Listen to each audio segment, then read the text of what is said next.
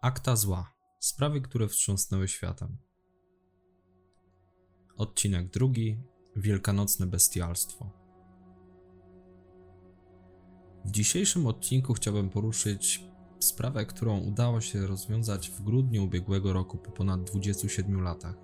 Wszystko dzięki poznańskiemu oddziałowi policjantów z archiwum Mix.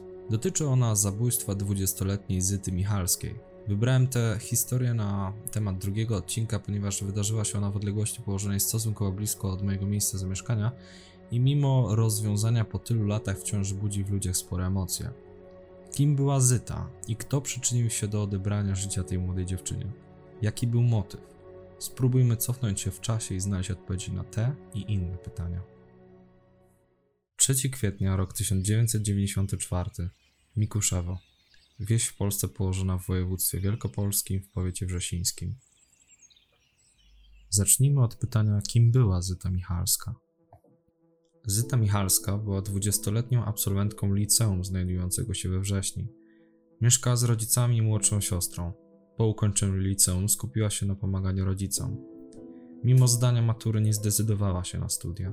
Posiadała spore zdolności plastyczne, a w tamtym czasie otwierała się akurat w Poznaniu nowa, prywatna szkoła artystyczna, więc Zyta zastanawiała się nad złożeniem do niej papierów. Po pewnym czasie, chcąc się dalej rozwijać, wyjechała do Poznania, gdzie zapisała się na kurs języka angielskiego. Zamieszkała tam z jedną z ciotek na jednym z osiedli położonych na poznańskim Łazarzu. Zyta od kilku lat miała również chłopaka, Macieja. Był on w tamtym czasie studentem Politechniki Poznańskiej. Rodzice Zyty utrzymywali się z gospodarstwa, a jej ojciec był właścicielem sporego sadu. Produkował też woszczyznę, którą handlował na giełdzie warzywnej w Poznaniu. Po wielkanocnym śniadaniu z rodziną 3 kwietnia 1994 roku, w oczekiwaniu za Maciejem, który miał przyjechać do niej po południu, postanowiła wybrać się na spacer. Była widziana przez sąsiadkę około godziny 15. Zmierzała w kierunku lasu.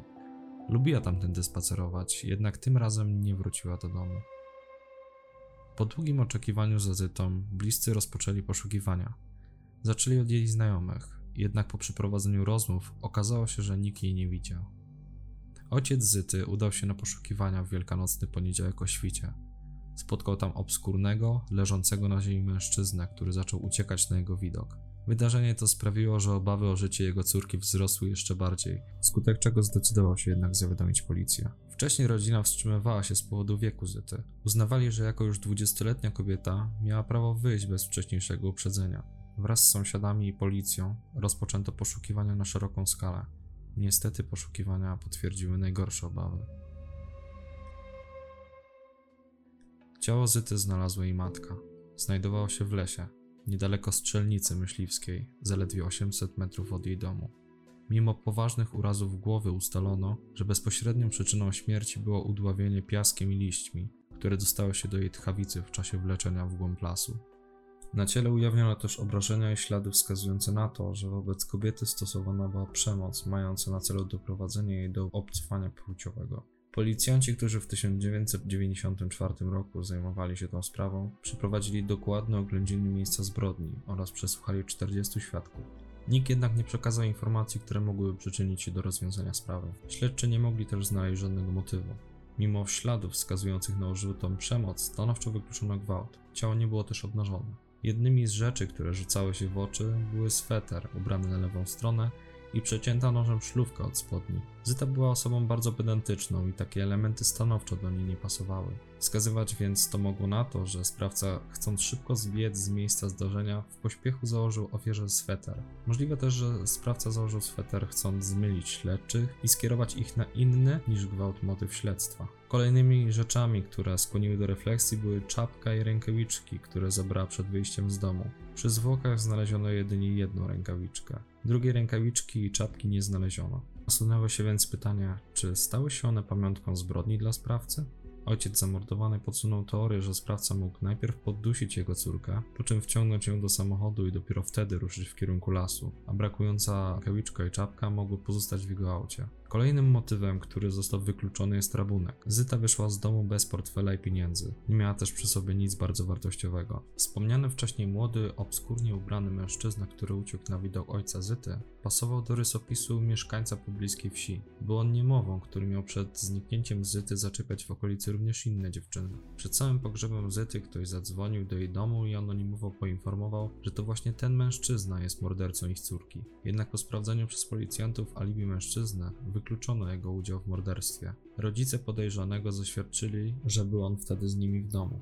Najprawdopodobniej za telefon odpowiadał właśnie prawdziwy sprawca i zrobił to chcąc skierować podejrzenia zaangażowanych w śledztwo osób w innym kierunku. Kolejną osobą, którą postanowiono sprawdzić, był chłopak Zyty, Maciej, z którym miała się spotkać feralnego dnia. Nie znaleziono jednak żadnych dowodów na jego udział w zabójstwie. W trakcie pogrzebu policja postanowiła filmować osoby biorące w nim udział. Podejrzewano, że wśród nich może znajdować się morderca, a kamera sprawi, że zachowanie mordercy może stać się bardziej nerwowe, co nakierowałoby ich na jego osobę. Niestety nikt nie zwrócił uwagi śledczych, więc przeprowadzona akcja zakończyła się fiaskiem. Po wielu miesiącach śledztwa, w które zaangażowano wielu policjantów z Poznania, Wrześni i Miłosława, prokuratura umorzyła sprawę, wskutek czego rodzice Zyty przez wiele lat musieli żyć z myślą o tym, że morderca ich córki wciąż przebywa na wolności, skutecznie ukrywając się przed wymiarem sprawiedliwości. Po ponad 26 latach sprawa została jednak ponownie otwarta, a śledczym udało się ustalić, że sprawcą zabójstwa był Waldemar B. Było to możliwe dzięki analizie genetycznej śladów biologicznych ujawnionych na ciele i odzieży ofiary, które doprowadziły do szczegółowego odtworzenia przebiegu zdarzenia oraz wytypowania, a następnie zatrzymania sprawcy. Mężczyzna w początkowej fazie śledztwa z lat 90. nie był w kręgu podejrzanych. Waldemar B. pochodzi z tej samej gminy, w której mieszkała zabita dwudziestolatka. Gdy doszło do morderstwa, miał 26 lat. Przez lata zdążył założyć rodzinę, pracował w jednej z miejscowych firm. Mężczyzna nigdy nie był notowany za przestępstwa i niczym nigdy nie zwracał na siebie uwagi. Proces ruszył 5 maja przed Sądem Okręgowym w Poznaniu. Oskarżony Waldemar B. odmówił składania zeznań. Prokuratora przedstawiła 52-latkowi zarzut zabójstwa i usiłowania zgwałcenia. W chwili popełnienia przestępstwa nie było kary dożywocia, dlatego mężczyźnie groziło 25 lat więzienia. 18 maja przed sądem zeznawali biegli lekarze. Przypomnieli m.in., że bezpośrednią przyczyną zgonu Zyty było uduszenie w mechanizmie aspiracji ziemi do dróg oddechowych. Podczas postępowania oskarżony miał się przyznać do winy, jednak już na pierwszej rozprawie nie chciał odpowiadać na pytania sądu. Nie przyznał się też do zarzucanego mu czynu. Dlatego sędzia Izabela Dechmel odczytała wtedy wcześniejsze zeznania oskarżonego. Wiem, że to był czas świąteczny, świąt wielkanocnych. Ja miałem swoje problemy w domu. Miałem wieczne awantury z matką i z siostrami. Tego dnia wyjechałem rowerem do lasu. Jadąc z górki, oparłem się o kierownicę i paliłem papierosa. Nagle z krzaków wyszła jakaś kobieta. Ja nie wiedziałem, że to Zyta Michalska. Jej nie znałem. Mieszkałem 6-7 km od miejscowości, w której mieszkała. Na drugi dzień już wiedziałem, że tą kobietą była Zyta Michalska, podkreślił oskarżony w zeznaniach. Oskarżony zaznaczył, że Zyta Michalska weszła pod jego rower, przez co on przywrócił się na ziemię. Ona zaczęła na mnie krzyczeć, uderzyła mnie otwartą ręką prosto w twarz. Ja jej oddałem. Ona wówczas obaliła się, usiadła, wzięła jakiś kij, uderzyła mnie w nim w twarz. Ja ją znowu odepchnąłem. Jak Zyta Michalska leżała na ziemi, zauważyłem, że obok leży kubka kamieni z pola. Wziąłem jeden z tych kamieni i mocno uderzyłem ją w głowę. Wydaje mi się, że uderzyłem raz. Zyta Michalska leżała na ziemi i nic nie mówiła. Mocno krwawiła, chyba z nosa. Podkreślił. Następnie chciałem upozorować zgwałcenia. Nie miałem noża, rozerwałem pasek i spodnie. Zyta była chyba jeszcze przytomna. Przemotała się. Wiem, że próbowała mnie bić. Na pewno też drapała mnie po twarzy. Opuściłem jej spodnie. Nie pamiętam, czy podciągnąłem jej biustonoszy bluzkę. Pamiętam, że Zyta Michalska przewróciła się na brzuch, a ja wówczas za kaptur kurtki pociągnąłem ją w głąb lasu. Przeciągnąłem ją ze ścieżki kilka metrów, tam ją zostawiłem. W strachu zabrałem rower i pojechałem prosto do domu. W domu była mama. Wjechałem do garażu i tam się powycierałem z krwi. Nic nikomu nie powiedziałem, dodał. Oskarżony Waldemar B. powiedział na koniec rozprawy, że nie miał zamiaru zabójstwa Zyty Michalskiej. Przeprosił jej rodzinę i prosił o wybaczenie. Sędzia poprosił o łagodny wymiar kary. Jeżeli ktoś co najmniej pięciokrotnie z dużą siłą uderza człowieka łomem, to robi to nie dlatego, żeby ten człowiek zostawił go w spokoju, tylko dlatego, że chce go zabić, tłumaczyła sędzia Renata Żurowska i skazała Waldemara B. za zabójstwo na 25 lat pozbawienia wolności. Dodatkowo po opuszczeniu więzienia mężczyzna ma być pozbawiony przez 5 lat praw publicznych. Sąd wymierzając taką karę miał na względzie, że tak na dobrą sprawę jedyną okolicznością łagodzącą jest to, że oskarżony nie miał konfliktu z prawem, uzasadniała sędzia Renata Żurowska.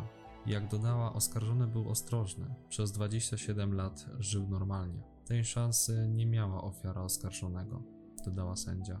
Wyrok nie jest jednak prawomocny.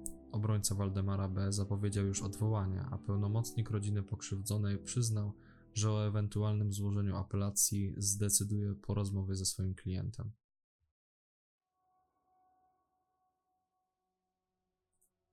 Przechodząc już do podsumowania, sprawa ta jest kolejnym przypadkiem, który tylko udowodnił wszystkim, że w dzisiejszych czasach i z tym postępem technologicznym, jakiego doświadczamy, nawet upływ czasu nie uchroni sprawców zbrodni przed wymiarem sprawiedliwości, a jednostki takie jak choćby policjanci z archiwum Mix wciąż będą kroczyć w kierunku odkrycia prawdy. I tymi słowami kończąc dzisiejszy odcinek chciałbym podziękować Tobie słuchaczu za poświęcony czas.